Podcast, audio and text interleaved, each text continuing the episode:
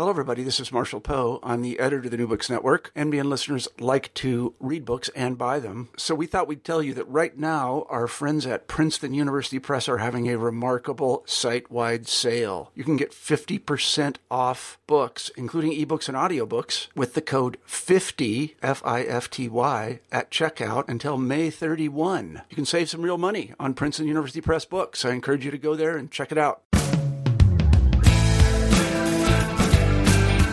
Thank you, Leilah. And thank you to our listeners for tuning in to another edition of New Books in American Studies. This is your host, Lilian Barger. Now let me introduce you to our author, Leilah Danielson. Hello, Leilah. Hello. Nice to be here. Welcome to the show and thank you for sharing your thoughts with my audience. Your book is a wonderful read. Uh, you have packed so much history of the left, of the radical left, into, Muste, into Muste's biography.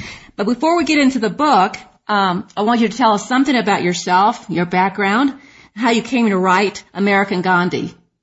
Oh, okay. Well, um, let's see. My background. Uh, well, I was born in New York City uh, and grew up in Portland, Oregon. My parents had been involved in the movement of the '60s, so there was a certain personal connection to the left right there. Um, and uh, so I was always interested in that history.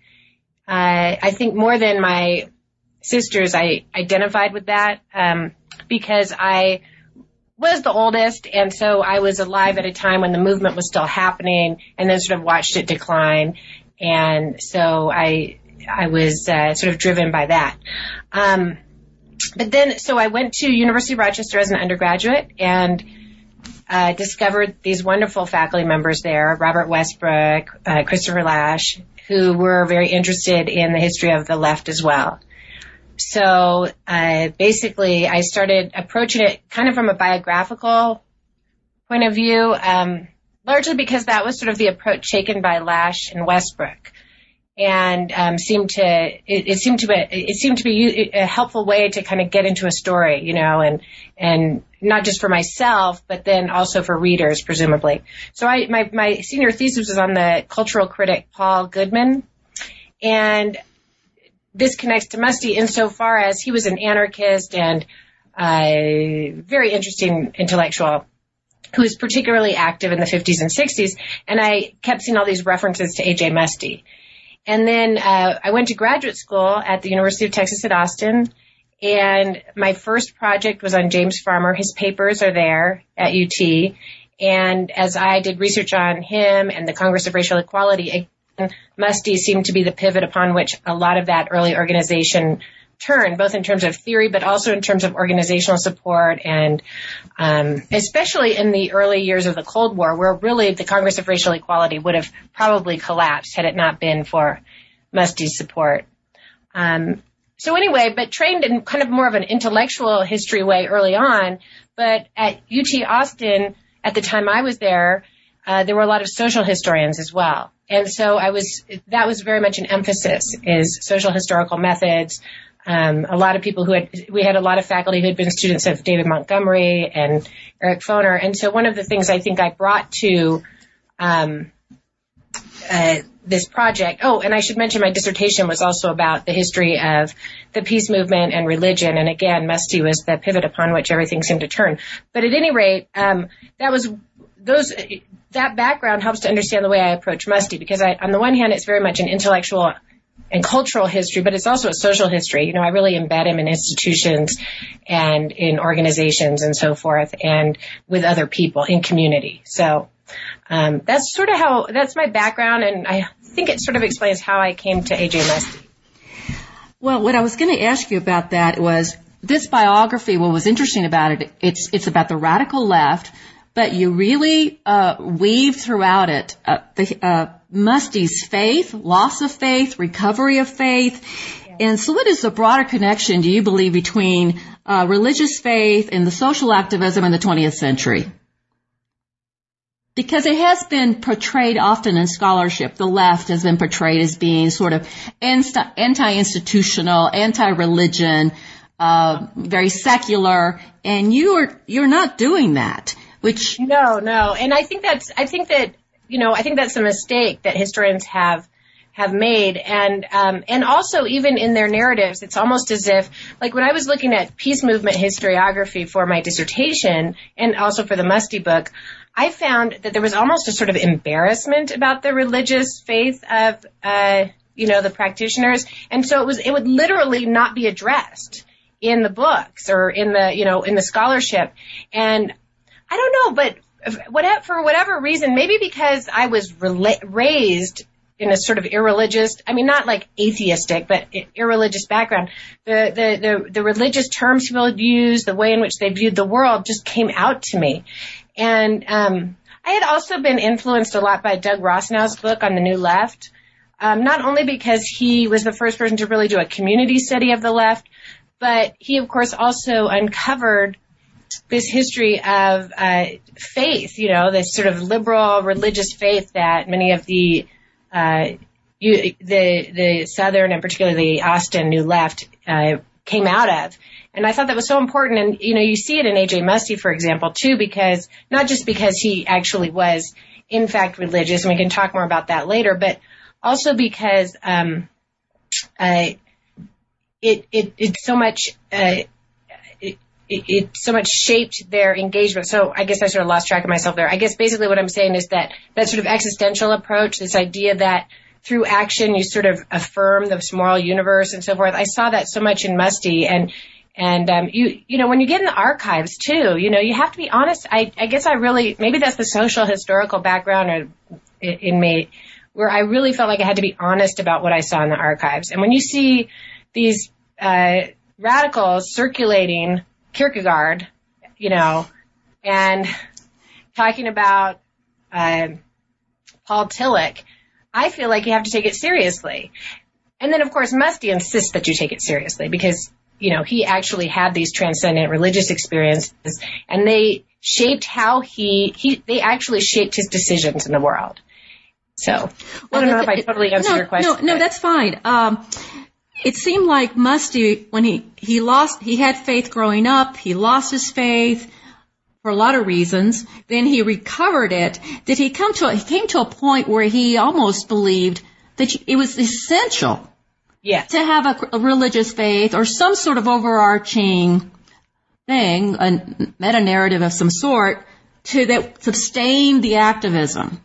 Yes, that's absolutely right. Because, um, you know, first of all, there's sort of this anti-Stalinist critique that emerges in the late 1930s. This idea that perhaps, and this is before it kind of gets co-opted by the Cold War state, you know, it's within the left, it's a conversation, but there's a real concern that the left has has developed a too mechanistic view of, of the world and, and, and adopted this sort of hyper materialism.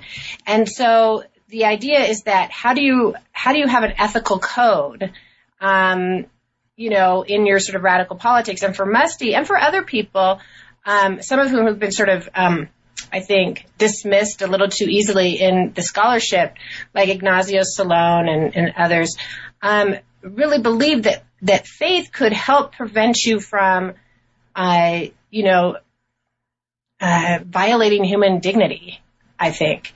Um, but it also could help sustain you. And that was really crucial for Muste too, because how, how do you maintain your radicalism without something higher than, than you, a sort of moral code or a religious code to sort of guide you in times of persecution, times of marginality. So it really it was about avoiding despair. I think so. Because when, yeah. you know, you're working with, uh, if you've been around activists who really are, believe in the cause, it, you can have burnout really fast. Yeah. Really fast. So unless yeah. you have something that's way beyond the immediate work, you're going to burn out. Yes, and you know, the other thing too, that's a really good point. The other thing too is, you know, a lot of these people formed communities. And, and, and so the idea was that you should, you have to develop a certain kind of self-discipline and a sort of community uh, and a relationship to community as a way to sustain you as well. And so one of the things I discovered in the archives was that they all, or most of the people under who Muste was, you know, sort of connected with, were all members of these little groups. At one point, they were even called cells, which I think reflects Muste's background in Marxist-Leninism, where they would pray together, meditate together, and have certain commitments to you know, to how you treat other people and how you treat treat the earth and how you make a living and all of this. Um, but it very much was sort of to sustain, um, sustain, I guess, the heart and soul while you were out doing really hard work. Okay, let's go back, I think, to who was AJ Muste? for Yeah. our, for our listeners. We're talking about him. Who Yes. was he? How did he get into this? Because he started off as a minister, his career. Uh, how did he, what is the transformation that happened from his childhood to getting involved in the labor movement it- as he did? Yeah, that's a great question. So first of all, who was AJ Muste? Just real briefly, um, I actually believe that AJ Muste was one of the most important radicals in the 20th century United States, and he has suffered from tremendous historical neglect. And we can maybe explore reasons for that later in our conversation. Um, probably it has something to do with the fact that he was a pacifist, that he was explicit about his religious beliefs, uh, that turns people off. But if you get into the archives and you uh, and you read oral histories and you really take seriously what people say about their experiences, he was at the center, and and that you know he managed to stay at the center, at the sort of pulse of you know um, radicalism throughout you know his long life, um, and was and was and, and more explicitly was the head of the American Peace Movement from 1940 until his death in 1967, and then had been very active in the labor movement. So how does this happen? Um, so he comes from a kind of a poor working class immigrant family. Um, uh, he's a, a, and raised in the Dutch Reformed Church, which was a Calvinist in the old school sort of way, right? Um, and uh, so faith and ethnicity very much fused with him. Yes. So, so part, part of that is, of course, interesting to me was that he came from a labor background. Yes. He didn't yes. come from, you know, progressive middle class people who were educated, who were trying to, you know, take care of the labor problem. They, he, he came from it. Yes, and that's absolutely critical, and that's what differentiates him from a lot of the people in sort of the more pacifist movement or the civil liberties movement with which he was also associated in the 19 teens and the 1920s. And so, uh, it made him very, it, it, first of all, I think it, it meant that he, he had a very, my sense or what the evidence suggests, is a very, uh, down to earth sort of character. And so even though he, you know, didn't really drink or smoke, well, I guess he smoked, but he didn't really drink or sort of, uh, I guess, uh, Usual behaviors we associate with labor. exactly, right? Um, thank you. I was trying to sort of associate that. He, you know, in certain respects, because he was this, had this Calvinist background, he didn't really connect cultural in, in those sort of cultural ways with working class communities. However, he had this down to earth manner and um, and had a real, real identify identification with and sympathy for the working class and the oppressed. And he he felt comfortable among these immigrant communities, and others simply did not. Um, so you'll see him, other uh, pacifists, let's say, um, or Protestants. So um, he, he he talks a lot of that. Many of the figures who he was sort of close to in the 19 teens and early 1920s were Italian syndicalists, um, the clothing, the amalgamated clothing workers, Sidney Hillman, and and those folks, the people associated with the uh, International Ladies Garment Workers Union, and um, and just quite totally at ease and very much committed to the labor movement being led by labor people. Um, so anyway, so he sort of served this really great role. How he came to that is a longer story, and it has to do with um, sort of um, intellectual and spiritual journeys that he went through in the 19 teens. And I can go into detail about that if you like, but So, but what he he became a minister, and then he he had to break with the church. yes. Um, and uh, what was the main issue? What were the main issues that caused him to break with the church? So really the main issues had to do with theology. He had already broken with the Calvinist church. His first, um, his first pastorate was at the, gosh, it's so funny. I wrote this so, you should forget the Dutch Reformed Church. Um, it was on the upper west side, way, way upper west side of Manhattan. He was quite successful at that, but he started taking classes at Union uh, Theological Seminary and essentially adopted a more modernist or liberal view and that meant he could for him that he could no longer, you know, minister in that church. And it meant that for them as well. So he, um, and he had also started to become a socialist of sorts. Um, it was part of the sort of zeitgeist of the time in Manhattan.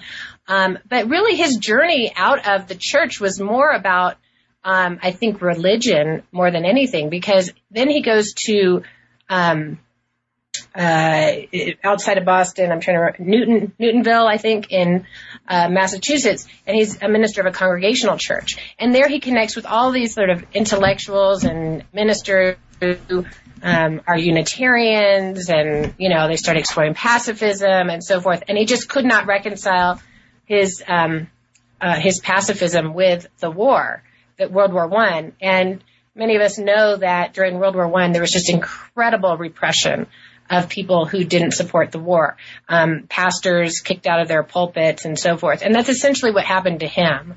Um, he, he's he refused to condone the war, and so he was pushed out. And this kind of pushed him into the community of radicalism, right?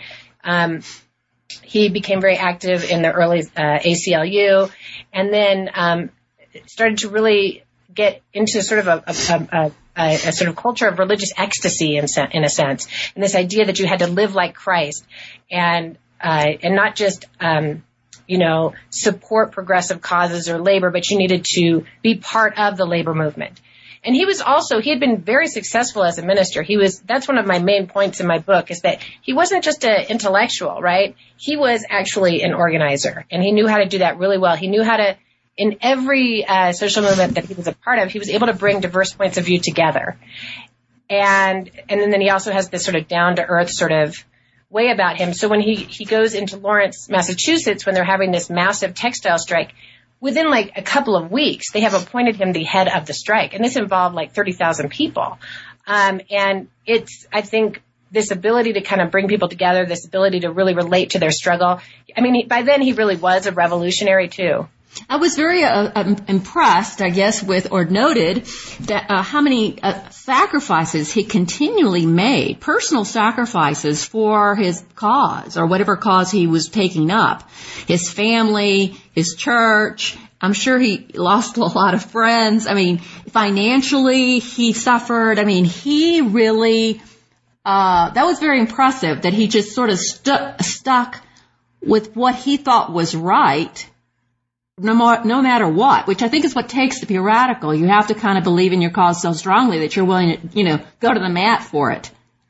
Yeah, yeah. And that's where also his religious faith helped him a lot. He was very sure of his convictions because he would, he also, I mean, and this I had to take seriously because it did affect how he acted in the world. But at various moments, like the time when he gets sort of kicked out of the, or leaves, really it's sort of a leaving too, the congregational church because of his anti-war views, he has some sort of transcendent experience that tells him that this is right, this is good. And so that helps to guide him, I think, throughout a lot of these twists and turns. And he has more so, than, and he has more than one of those. He has several, apparently, yeah. throughout his life at critical points. Yes. These mystical experiences that sort of revitalize him to co- continue on. Yes, yes, absolutely. Which That's is, right. At many points, it seemed like he could just, okay, this is the time to get out of this. Right. Right. Yeah.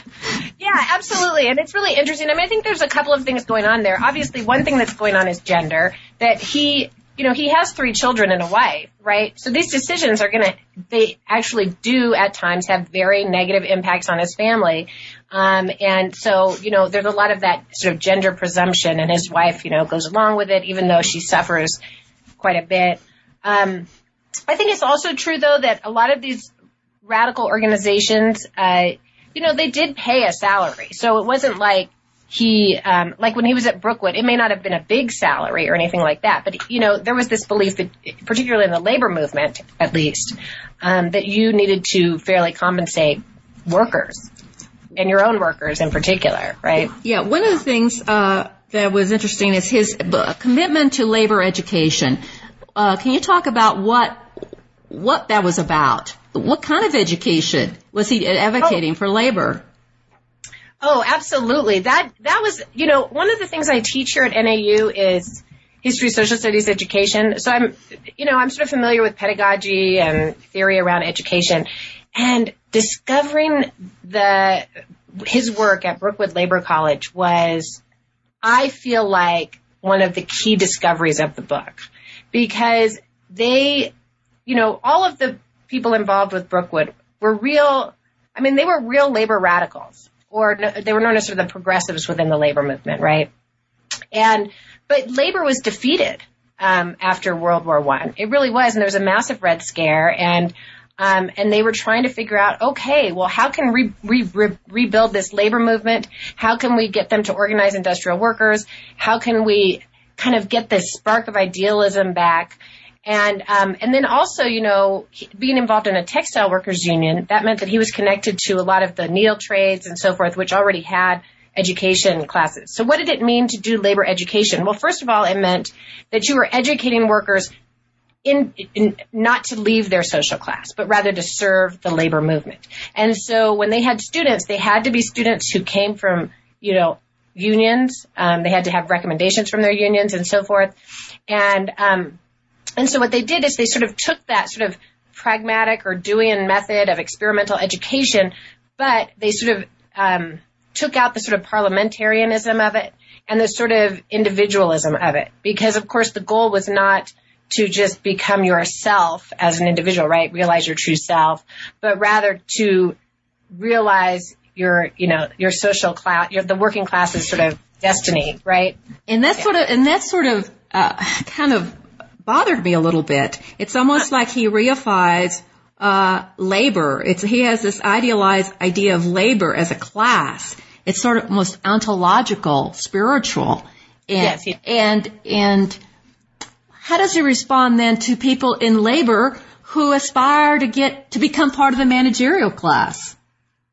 Well, that was the point, really. I mean, that's why he used education. I mean, he thought education, and and I should add, his his ideas about education were not just about learning the different theories and of, um, you know, like Marxist theory or whatever, um, socialist theories, but also, you know, it wasn't just about like the principles of trade unionism, how to lead a meeting. I mean, those certainly were, you know, how to organize. Those were topics that were taught at Brookwood.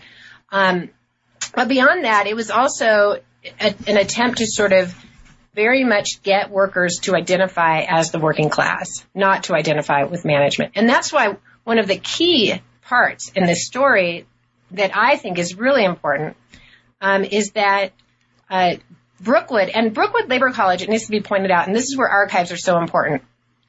So what? It's one labor college. However, there were labor colleges all across the country. Denver, I mean, Seattle, everywhere. They were all getting their curriculum from Brookwood. They attended conferences together and all of that. So Brookwood really set the tone. And there's also the um, American Federation of Labor had state federations and local locals or whatever that also would have education classes, and they also got their materials from Brookwood. But anyway, he really um, starts to theorize this idea of a cultural front because this is at the time, right, when capitalism is getting very sophisticated. You know, they're developing welfare capitalism.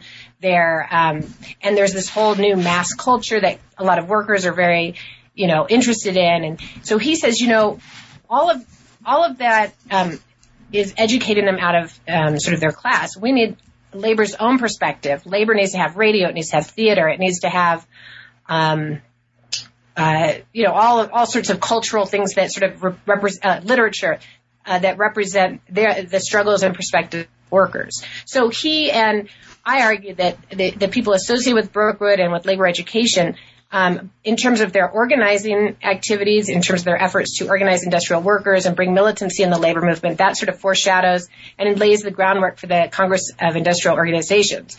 And if you look at who was leading labor education in the CIO, who were the key organizers. A lot of them had kind of come out of this sort of labor education background, but also um, that they kind of come up with a lot of the ideas about the need to build this sort of cultural front against capitalist culture. It's it's interesting because labor is part of capitalist culture. It is part of capitalism. The whole concept of a labor class, okay, which is so, and also it's so when he's talking about class, he's not just talking about people who do manual work or machine work, but he's talking about a whole ethos, a whole attitude.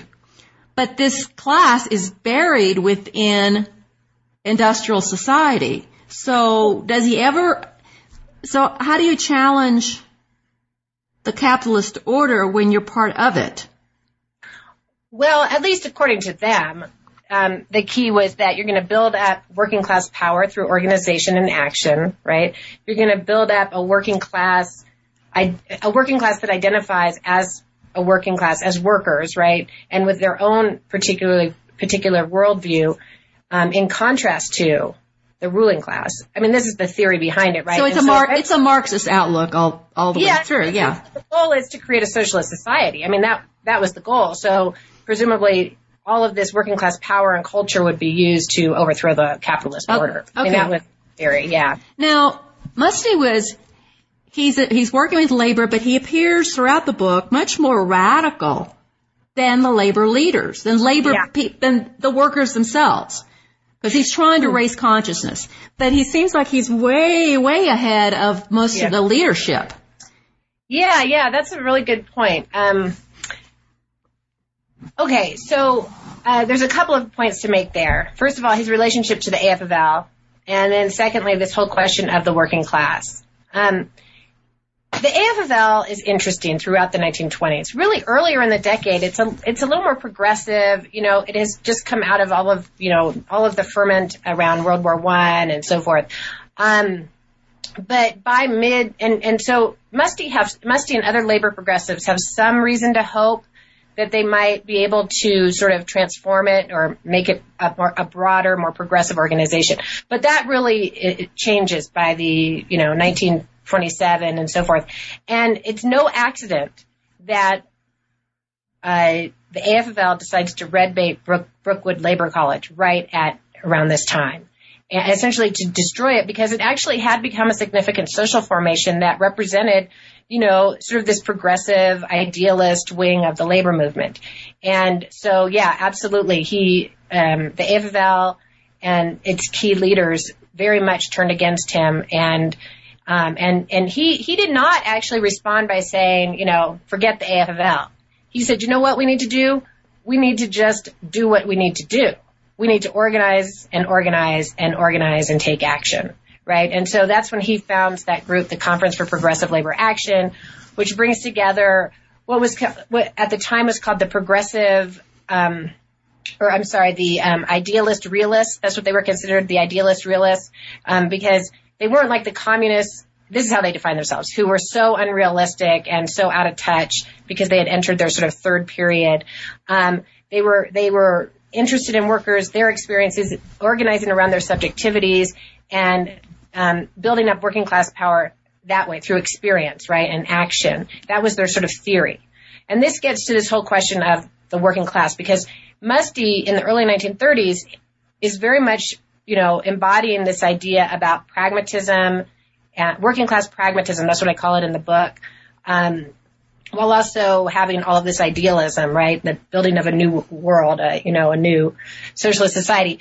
Um, so what he and all the people associated with him, who were actually, you know, militant unionists, um, not middle class uh, intellectuals, which is sometimes how the movement is characterized. Anyway, what they did is they they were often in the, within their own unions, or they you know went off and organized other.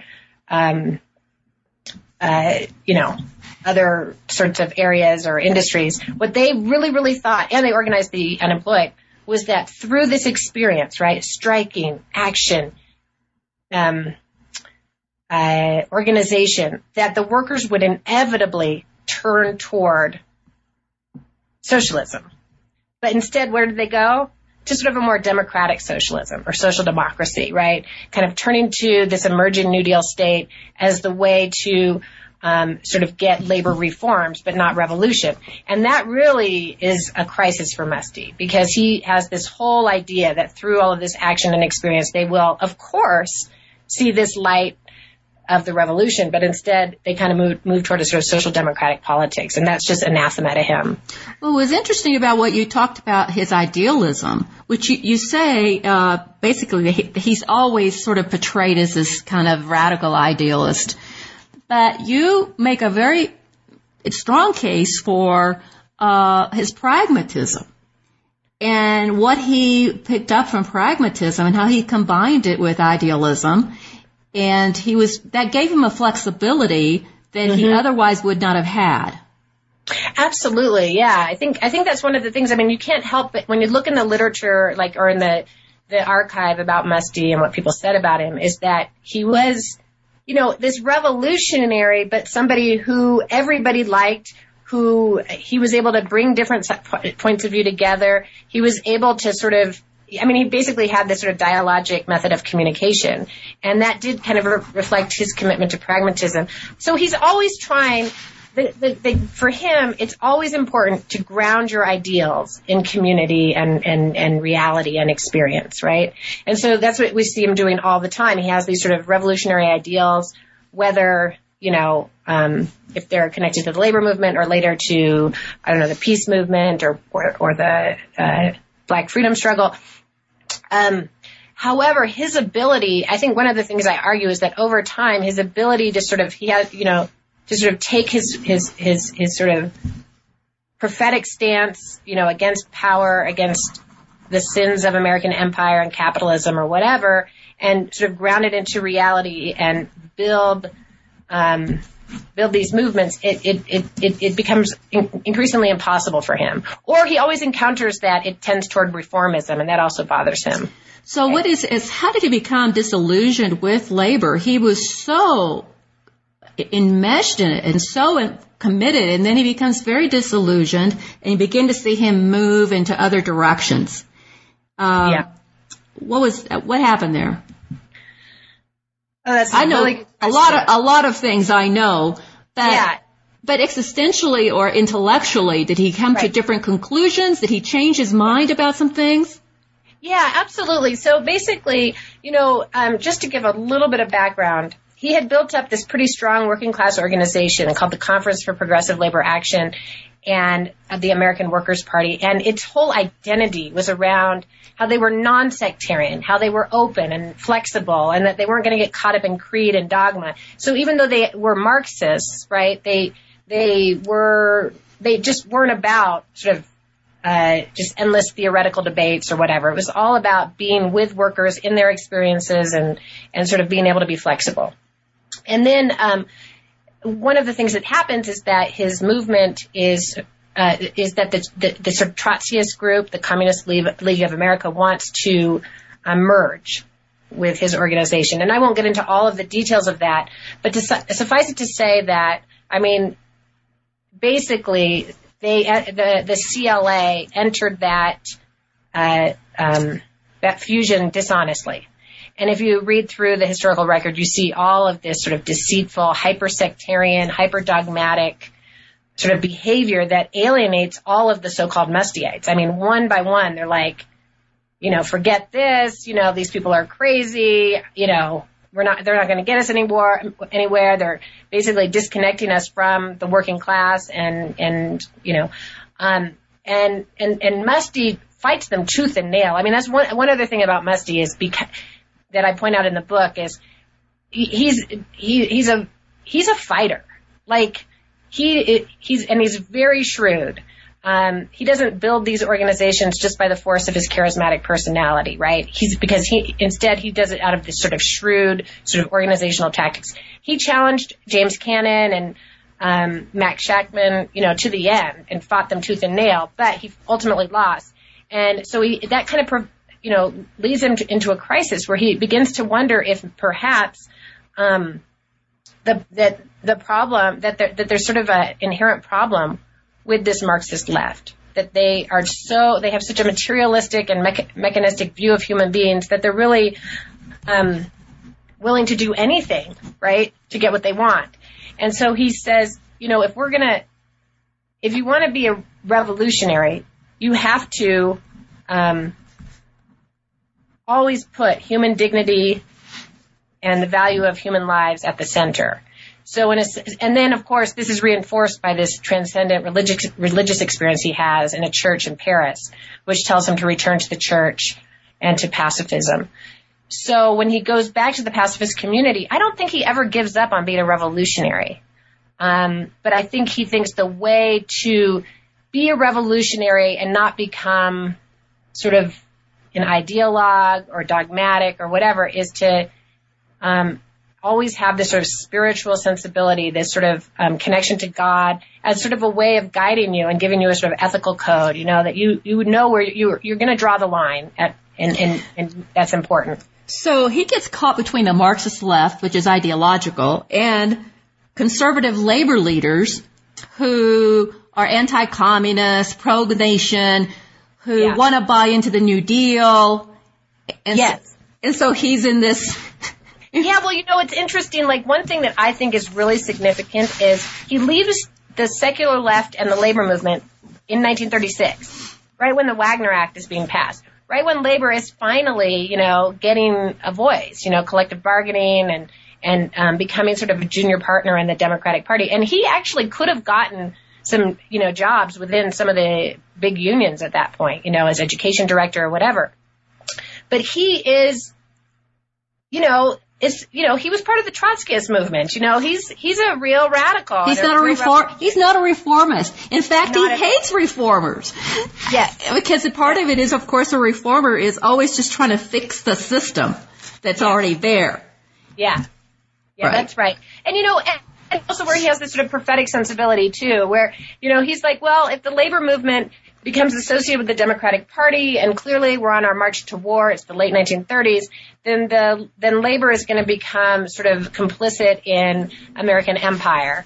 And, you know, there's some truth to that, obviously. And, um, but he always goes with the most radical truth, you know. Um, and so that's another virtue of being able to go back to the pacifist movement and to Christianity is that then he can kind of, you know, Let's talk about fat pacifism, which is Sure. a, a big part of the book. Uh, he started off as a pacifist. He kind of left it, not didn't leave it, but just sort of set it aside for the labor. Then he gets disillusioned with labor. He's back to pacifism again. Um, but pacifism is very complex. I mean, there's a lot Yes. of fa- it has a lot of faces. It has a lot of things. You know, they don't all agree. It's not one thing. So Yeah. let's talk about pacifism at the time, the different kind of Sure. wings of it, and how he felt fell into it. Where is he on the pacifist continuum? Sure. Yeah, that's a great question. Um, okay, well, a couple of things just for background. Um, obviously, there's the long-standing tradition of the historic peace churches, right? Um, conscientious objection or um, uh, just sort of an anti-war perspective, um, not necessarily a political perspective in the you know in the in the past.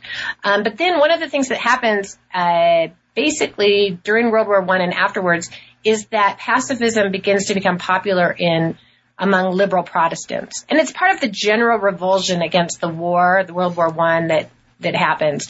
And so you have all of these people taking these pledges that they will never support another war, and these are very dramatic ceremonies where people. I mean, I read stories about um, people, and and by the way, this happened a lot in the sort of in the student Christian movement, YMCA, and so forth, where you would like hold a candle and go into the water and renounce war and racism and all of this. So, um, anyway, so pacifism becomes pretty widespread in the liberal Protestant churches. And that's where you have um, the birth of the Fellowship of Reconciliation, which is uh, uh, the most important pacifist organization in American 20th century American history, um, or at least, uh, yeah, actually, I think that's true.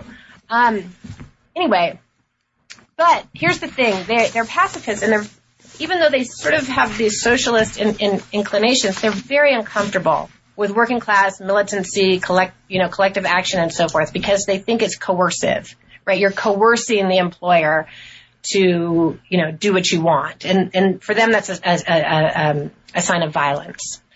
Um, well, that's one of the reasons why Muste gets alienated from pacifism in the, you know, in the late 20s and early 30s. So one of the things he brings when it comes back to pacifism is this, is this belief that you, you have to take sides. You know, you have to take sides on the, on the part of the, the, the, the weakest among us, upon, you know, with the oppressed. And also this commitment to collective action too. I mean, and organization. And, um, so, uh, basically, uh, this is where we kind of get to the birth of nonviolence, right? Um, because American pacifism was largely individual, right? Or it was reformist, right? Lobbying, um, sort of, yeah, basically lobbying techniques. Um, So not to enter into wars. yeah, not to get you into wars and so forth. Um, and so he, he, you know, he's always been sort of, uh, you know, a syndicalist of sorts and very much committed to direct action. Obviously, really committed to collective um, projects and so forth. So, um, Gandhian nonviolence kind of offers, offers an opportunity to say, look, you can use this method and it can be effective in creating dramatic social change and it can be collective and so forth. Um, now, uh, there are, so one of the points I try to make is that this um, this encounter with Gandhi and Gandhi and nonviolence is a huge process, right? It's not as simple as pacifists read about Gandhi and start to do what he because in fact pacifists have been reading about Gandhi's ideas for years, right? But they still weren't so sure that they would work in the United States, um, and that's actually particularly true of African Americans who admired Gandhi and the Indian movement, but few of them were thought pacifism would be a very good idea. Um, and so Muste has to sort of he sort of Americanizes pacifism in a sense, right? He um, uh, he does all sorts of theological work to prove that it, it's it's you know Christian and and that it, it it's a, you know that it's basically sort of um, Christ in action. He also um, he also modifies it somewhat. He never emphasizes a lot of that as sort of um, the sort of asceticism of Gandhian nonviolence, like, you know, the sort of sexual abstinence and eating like a vegetarian and all of that. That was never part of Muste's vision. Um, and then he, he also, in addition to sort of theorizing it, he also then been, uh, builds institutional support for it, right? He gets the FOR to form a committee on nonviolent direct action. He hires James Farmer. He hires Bayard Rustin. He hires Glenn Smiley. All of these guys, you know, who are going to become pretty famous in the civil rights movement. He's organizing them in 1940, 1941. And this is the founding of the Congress of Racial Equality. It's when they start to experiment with Gandhian nonviolence and so forth.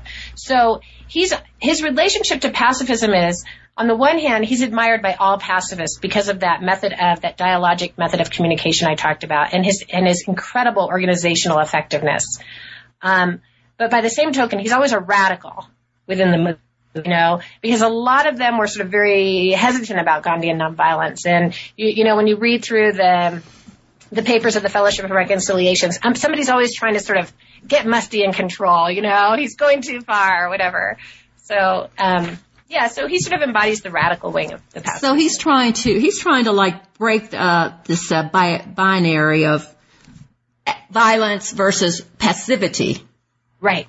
Yes. And say there's another way that that can be effective. It's not violent, but is but is effective. But it, it's action. It's not mm-hmm. just sitting and letting people walk all over you, which is the right. way people think in terms of a lot of times about pacif- pacifists that they don't right. do anything. They just sit right. there. Right. So he's trying to break through that yeah. tension. Yeah. But uh, his contribution to, to pacifism, the basically is it is he re, is he renewing it or causing a revival of pacifism? Yeah, absolutely. Because, you know, pacifism was not in very good shape by the end of the 1930s. First of all, the, the it had been completely, um, uh, well, not completely, but anyway, it had lost a lot of legitimacy because of its ambivalence about the labor movement. I mean, because labor, the labor question was the, the, the question of the day. And if you were liberal to left, you know, that was your sort of that was the key to, you know, sort of reconstructing the social order, um, or reforming the social order. And so they sort of lost a lot of friends because of that. Um, Reinhold Niebuhr, his his first break with pacifism was precisely around the labor question. But then you also have war approaching, and um, you know a lot of Americans, you know, supported neutrality or had isolationist sentiment, but ultimately. Uh, by 1940, you know, um, most people on the liberal left think that the United States should go to war. And so pacifist opposition to war also makes them quite illegitimate. So they're losing, they're not necessarily, you know, it's sort of interesting. It's not that they're losing members, but they're sort of losing, um, legitimacy. And so he does create this sort of pacifist revival. He brings all these young people into the movement and generates a lot of activity and so forth. But part part of it wasn't it was about using pacifism for domestic change. Pacifism yes. had been so much about war, foreign wars. Yes. And now yes. he's bringing it and saying we can use pacifism and these techniques of nonviolent resistance to deal with race and other labor, other issues that we have here domestically. Yeah, that's a really good point. You know, one of the things that I see with Muste throughout is he's always an internationalist, but he's also very much has this idea that first you need to take the beam out of your own eye or whatever, whatever that expression is, right? Um, and so he's he's he's very much that uh, about you know the only people who are going to solve these problems are the people who live here, and that you know before Americans can tell other people about how they should lead their lives, they need to cl- get their own house in order. And so you see that again and again. He's very much interested in um, uh, in well in not being a paternalist, I suppose. Um, and he he gets beyond uh, just uh, nonviolence resistant, uh, nonviolent resistant, but he also gets into the uh, anti-nuclear movement. Yeah, yeah, absolutely. After I mean, the bomb, he's he he really is the key mo- per- person in that movement, um, in in making that happen. I think. Um, so you know what with with the atomic bombing of Hiroshima and Nagasaki, pacifists across the ideological spectrum, you know, liberal, moderate, whatever, all condemned it, you know, universally. But as sort of a national security state is sort of built in, and and the nuclear arms race really begins um, after about 1947 or so, um, it becomes really clear to Muste and other people who are coming to identify as radical pacifists that you need to essentially be against the state. You need to be do civil disobedience. And I go into sort of the the way they understood that in sort of religious terms because it was very much about sort of taking suffering upon yourself. This idea that by by sort of um, first of all engaging in penance for the bombing of Hiroshima and Nagasaki, um, saying you know, and, and then taking suffering upon yourself that this would sort of help to bring other Americans to an awareness of their sin and, and the need for them to take action for peace. Anyway, the radical pacifist movement was, um, uh, you know, uh, it, it, it, became mostly associated with this group called the Peacemakers, which Muste led. But it, you know, at the height of the Cold War, there was so much conformity and consensus that they just became more and more marginal and started to really turn toward um, the building of uh, alternative communities and that sort of thing. And that was never Muste's thing. I mean, he, one of the things I think you've already pointed to this is he was an urban working class guy and a modern and he, you know, he just found that all sort of silly. going back to the land and intentional yeah, yeah. communities and we can't do anything about the society, but we'll build our own, that sort of thing. Yeah, yeah. He, he would say things like, that's just an outlet for, um, discouraged middle class types or some there's some sort of expression he made about that. So he's very eager to rebuild collective peace action, right? And that's how he gets involved in movements for building a, a sort of non-aligned movement, you know, against the Cold War, um, and does a lot of international work on that. He also uh, creates the helps to create the Committee on Nonviolent Action Against Nuclear Weapons, which engages in all sorts of sort of collective projects he also is really involved in the creation of SANE, which is a liberal group, though he does leave it when they become more anti-communist. And so, yeah, absolutely. I mean, there's actually so much more work to be done. Well, it's amazing to me how he was involved. He had his finger in just about every pot yes. of radicalism. Yeah, he really did, and that's that's why I chose him as a subject because I felt like I was really interested in the history of the left. I mean, it changes so much over the course of the 20th century, you know, from sort of having a labor orientation toward having, toward sort of a more existentialist politics where sort of subjectivity and sort of taking this stance against the state becomes important.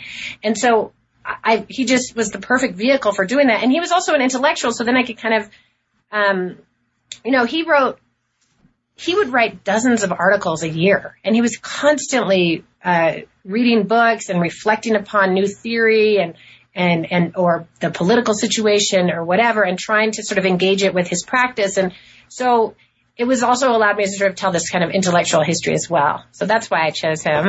And also uh, he does he doesn't just start uh, domestically but he, he's going international. By the by oh, yeah. the end of his life, he is involved in uh, anti-colonial movements. He's involved with South Africa. Yeah, that's right. And mm-hmm. so he's just everywhere. It's just pretty phenomenal, I think, of what how much he's everywhere and how much he's not anywhere in the historiography until you you came Well, along. yeah. Well, I know that was, and you know, that's a, that is an interesting question, like why and how he has suffered from scholarly neglect. I mean, I think in many, you know, that we historians have to really look at that. I mean, I, I know that, you know, present concerns shape our interest in the past. That's what people say, but it can also somewhat be a problem, right? Where we're sort of ignoring the archival record. We're sort of overlooking figures who contemporaries considered to be at the center of everything, right? He's on the boards of all these organizations, if not heading them, and uh, and so forth. So that that I think that is I hope I you know what I really hope is that as you mentioned, he's involved in so many different organizations. He's crisscrossing the globe, particularly in the during the Cold War and so forth. You know, I couldn't follow all of that. Like I didn't have the the resources, right, or the time really to like go to England and really look at the records of the CND. I couldn't go to India where he spent much of his time and, and kind of look at their records and so forth. Um, I could, you know, luckily his archive was very rich. And so I could, you know, I could read some of the correspondence, he, you know, his correspondence with these figures, but I'm hoping that this book will, you know, lead to more scholarship on Muste and the movements he was associated with. I do have a question about uh, in the la- uh, one of the last chapters you talk about his search for a third way. Yeah. What was the third way? Well, I think you know it's funny because that term I think gets associated with um, uh, with a certain reactionary element in Vietnam, but at, but before that happened, they called it like third camp or third way or non-alignment, and essentially the idea was, and and uh, and this was emerging out of the um, decolonizing world as well, right? The idea that at, Ban- at the Bandung conference in 1955, where um, all of these Asian new new nations um, come together, and that's the idea that you know don't get caught in this Cold War between the Soviet Union and the United States. We need to find a, a third way of and and that third way would be sort of a form of nonviolent socialism, or at least in Muste's mind, it would be nonviolent, right? Um, socialism of um, of anti-militarism, of not getting caught up in sort of hyper nationalism and so forth. And so he thought that was the key to sort of trying to get past this sort of uh, this sort of anti-communist ideology in the United States. Did he did he believe that uh, these uh, colon- post uh, post colonial nations could uh, det- get their self determination without having to fight colonial powers?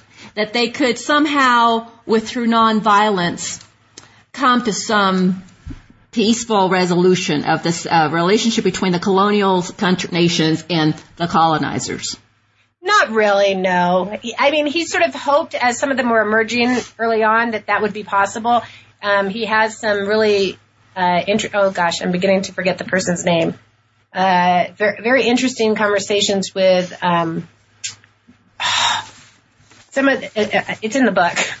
It's okay. African nationalists, but then also interesting conversations with people who are um, in the anti-apartheid movement and so forth. And there certainly is an effort to kind of familiarize them with nonviolence. And so he's very gratified when this All African Conference in Accra is called. I think it was in Accra, um, or Accra. I'm, I'm mispronouncing it. I'm sorry. Um, uh, and they allow hi- him and other pacifists to talk about um, positive nonviolence or whatever. But no, he doesn't. He's he he he knows that uh, that it's pretty unrealistic, and um, but he still supports the movement. He's able to do that. So So uh, he says, and one of the things that he believed was you cannot have political democracy without economic democracy. hmm And so he's fighting for economic democracy.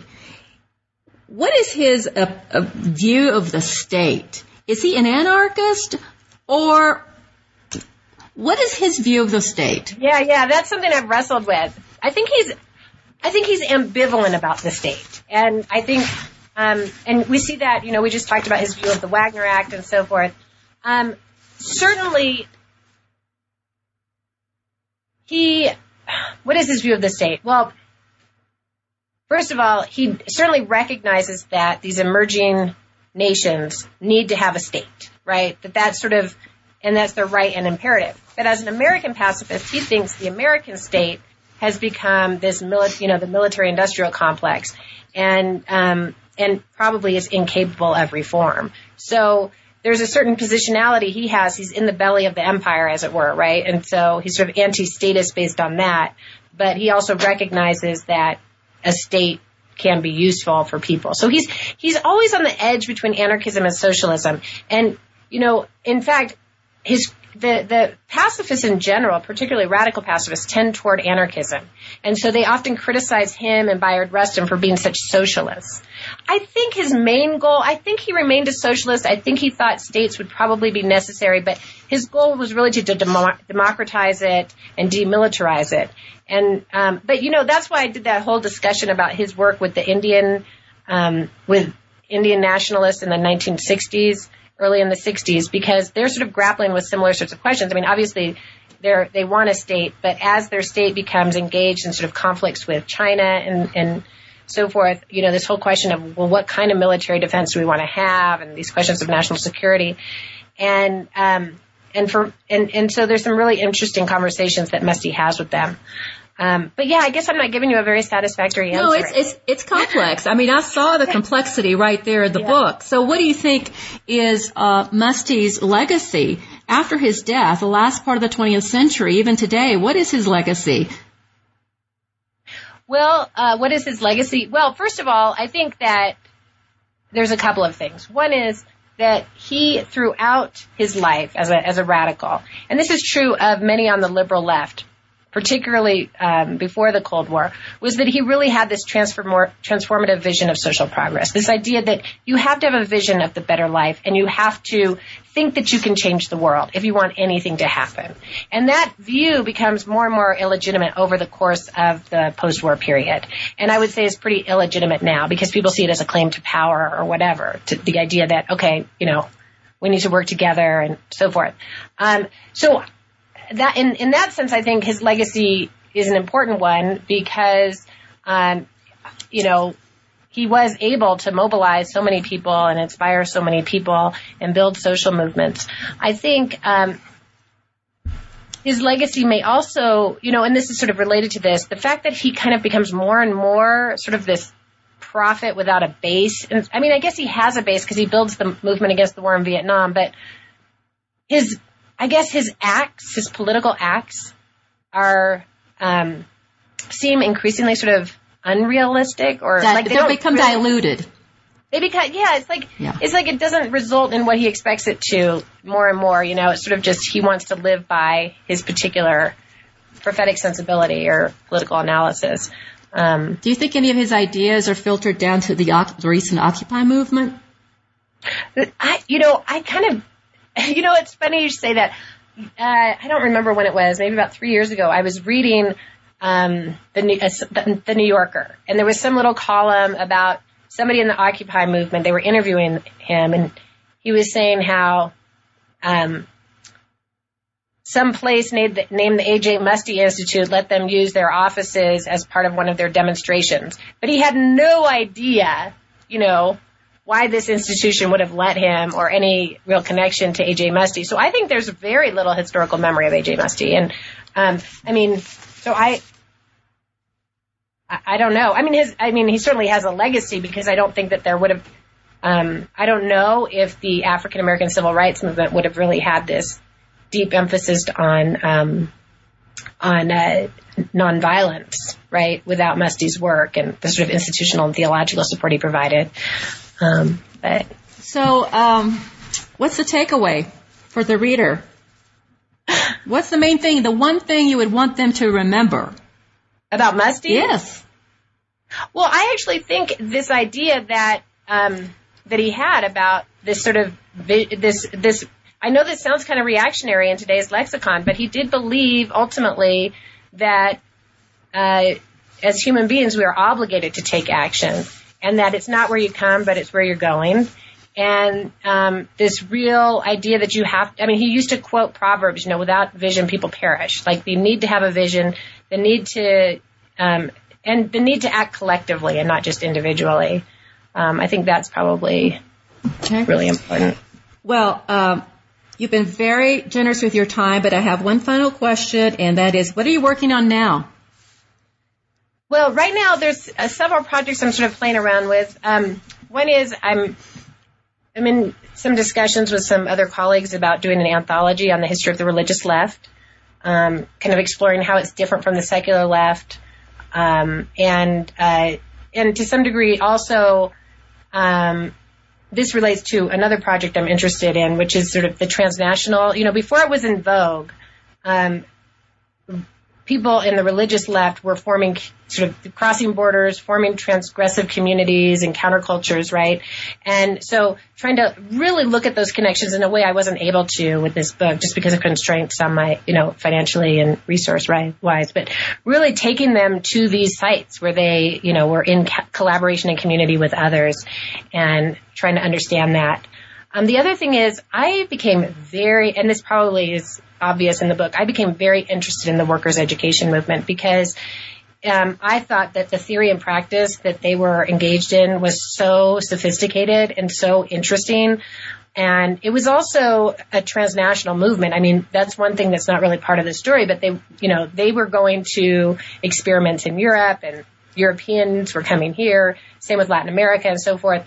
So, and there's also an interesting narrative there too about sort of how that workers' education movement is so expansive in its vision, in its practices, and so forth. And then what happens when it's institutionalized um, within the AFL and a CIO, um, uh, and its relationship to adult education and so forth. So, you know, sort of that opening up of possibility, and then how it kind of, you know, it's interesting. I did find this article a couple years ago in, I think it was New Labor Forum, but I could be wrong, where they where somebody had discovered all of the work Muste had done, you know, theorizing labor education and how to do it. And I think that's actually a legacy that um, I would like to see sort of acknowledged and, and explored. That, you know, I think reading what he and David Saposs and some of these other figures were doing um, could actually be pretty inspirational and instructive to the labor movement today. Well, thank you so much, Leilah. Uh, thank you, and thank you to our listeners for tuning in to another edition of New Books in, Gen- in American Studies. This is your host, Lilian Barger. Thank you, Leilah. And thank you to our listeners for tuning in to another edition of New Books in American Studies. This is your host, Lilian Barger.